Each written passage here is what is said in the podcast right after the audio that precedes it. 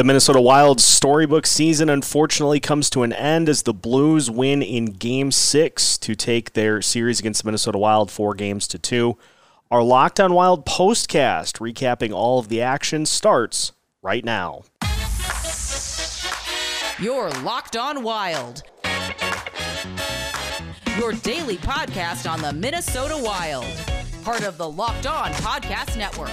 Your team every day.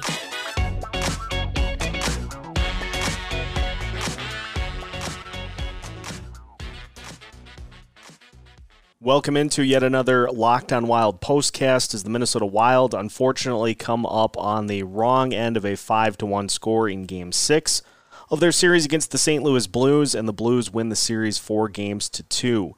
Our Locked on Wild postcast is brought to you by Built Bar and with summer right around the corner, Built Bar is here to give you a great go-to snack for your on-the-go summer.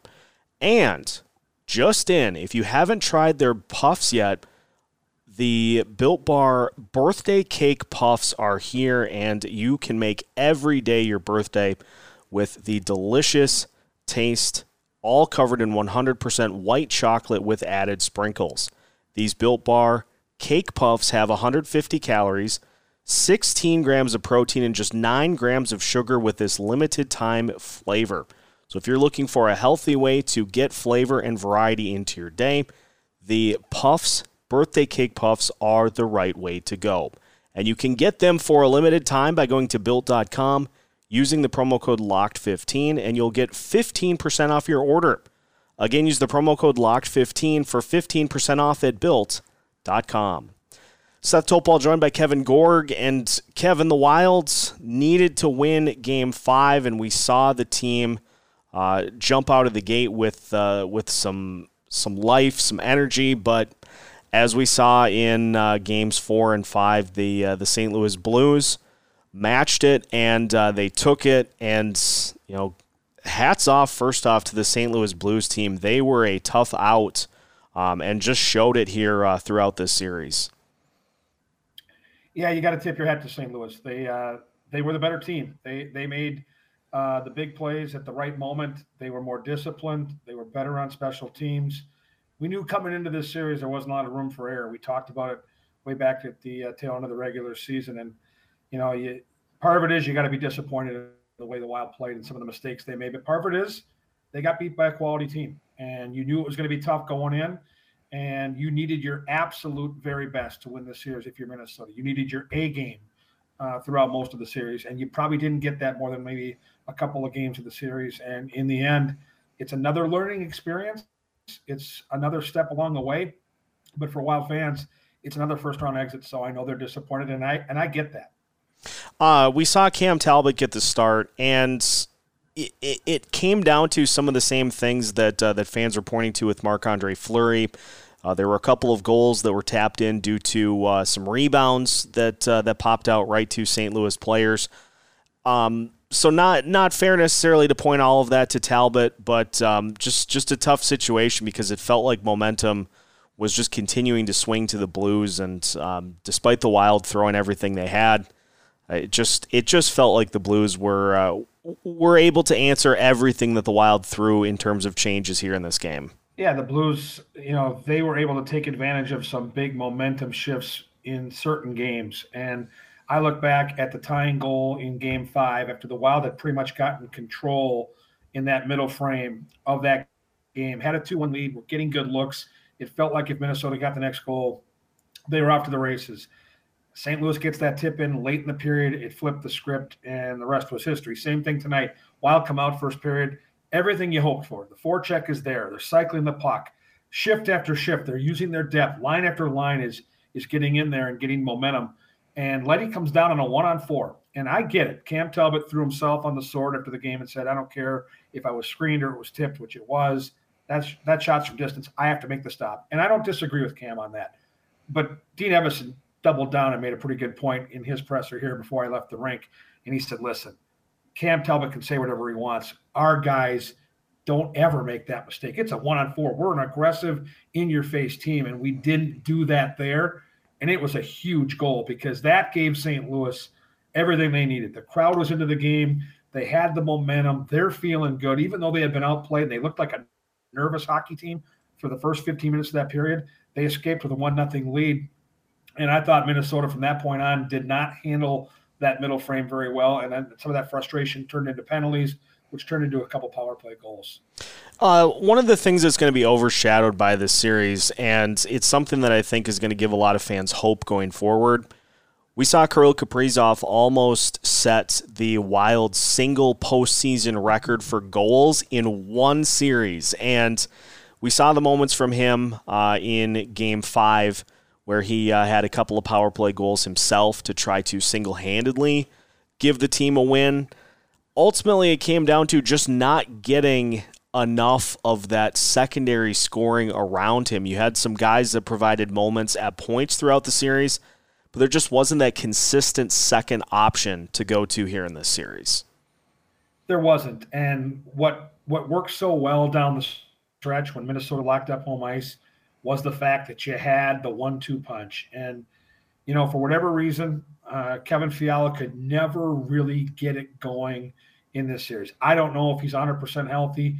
I know he was trying, I know he was working. And from watching him and having private conversations with him at the rink, um, I know it really bothered him. Uh, but, you know, one person can't do it, and teams can take that one person out. St. Louis has a really good blue line, and if they have blast change like they did tonight, they're going to make things really difficult on one guy.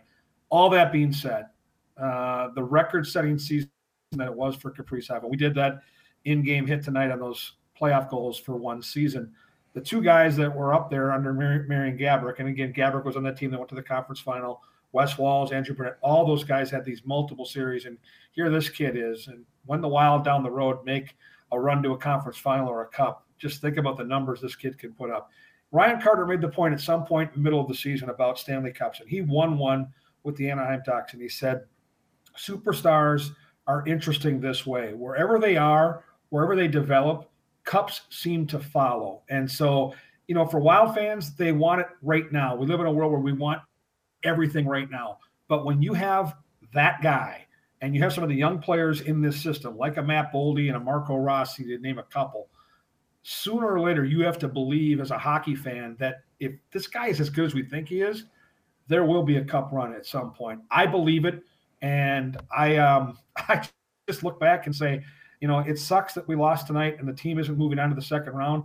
But there isn't a night where I watch this team where I didn't enjoy watching the club and specifically watching number 97. He's the best player I've ever seen in a wild sweater, and it's not close. Yeah, it, it's been a sensational season, and it's a shame that it ended this way because, you know, there, there were so many good things that happened throughout this year that um, just kind of uh, now get pointed to with um, with this first round exit. But we um, we've got plenty of off season things to discuss, and so to uh, wrap things up here, we'll uh, we'll look ahead to some of the uh, the big off season moves that are going to need to be addressed by Bill Guerin. Uh, but first, uh, one of our other sponsors for these Locked On Wild postcasts is our partners at Bet Online. They continue to be the number one source for all of your betting needs and sports info. You can find all the latest odds, news, and sports developments, including the NBA playoffs, Major League Baseball, the Stanley Cup playoffs, plus fights and even next season's NFL futures. BetOnline is your continued source for all of your sports wagering information, from live betting to playoffs, esports, and more.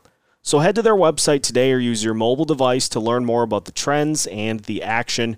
You can find all of that at BetOnline, where the game starts. Minnesota Wild season comes to an end after a 5 to 1 loss in game 6 and Seth Toupal joined by Kevin Gorg. Kevin, some big questions heading into the offseason for this team. Obviously, we start to feel the uh, effects of the Zach Parise and Ryan Suter buyouts, which is going to lead to less cap space for Bill Guerin to work with in the offseason. Thankfully, it looks like there are more than a few guys in the uh, the minors down in Iowa um, that uh, can give this team some uh, some legitimate help starting next season. Yeah, I think uh, if you look at this game specifically, one of the players that you probably wouldn't think of right off the hop, but if you watched closely, Connor Dewar and some of his shifts, he's a guy you don't always think about, right, Seth? I mean, you think about the obvious ones. I mentioned Marco Rossi, Calen Addison, some of these guys we've seen that are going to be up here. But now you look at a player like Connor Dewar. Uh, we saw some some some real growth, I think, uh, in his hockey game. Brandon Duhaime had a solid season, uh, filled some big minutes, could drop the mitts, can do a lot of different things, plays with speed. Uh, and so, yeah, Bill Guerin's got a lot of big questions to answer. And I think the, the elephant in the room is clearly uh, do you do you hold or do you fold with uh, with Kevin Fiala and, and what that contract's going to look like? Then you look at Matt Dumba and his future. Uh, you, you, balance out uh, a goaltender uh, like Jesper Wallstedt, uh, who's a name that Wild fans I think know of, but uh, if you don't, you're going to want to take a peek at him. I think at some point you want to get him down to Iowa to give him that first taste of pro hockey here in the states and, and let him start his progress. Then the goalie situation. Do you re-sign Fleury? Uh, Cam Talbot has one year left on his contract. We just watched a press conference with him where he was asked point blank, and he basically said, "I love this group. I love where this team is going. I'm disappointed I didn't get to start until Game Six, but I want to be a part of this." So, so many big off seasons decisions, and yes, the next couple years are going to be two of the toughest with the Suter and Parise buyout numbers. But luckily, and I think Bill Guerin planned for this. You've got enough young talent now where these entry level deals look for a guy like Rossi and some of these players I mentioned are going to make it a little easier.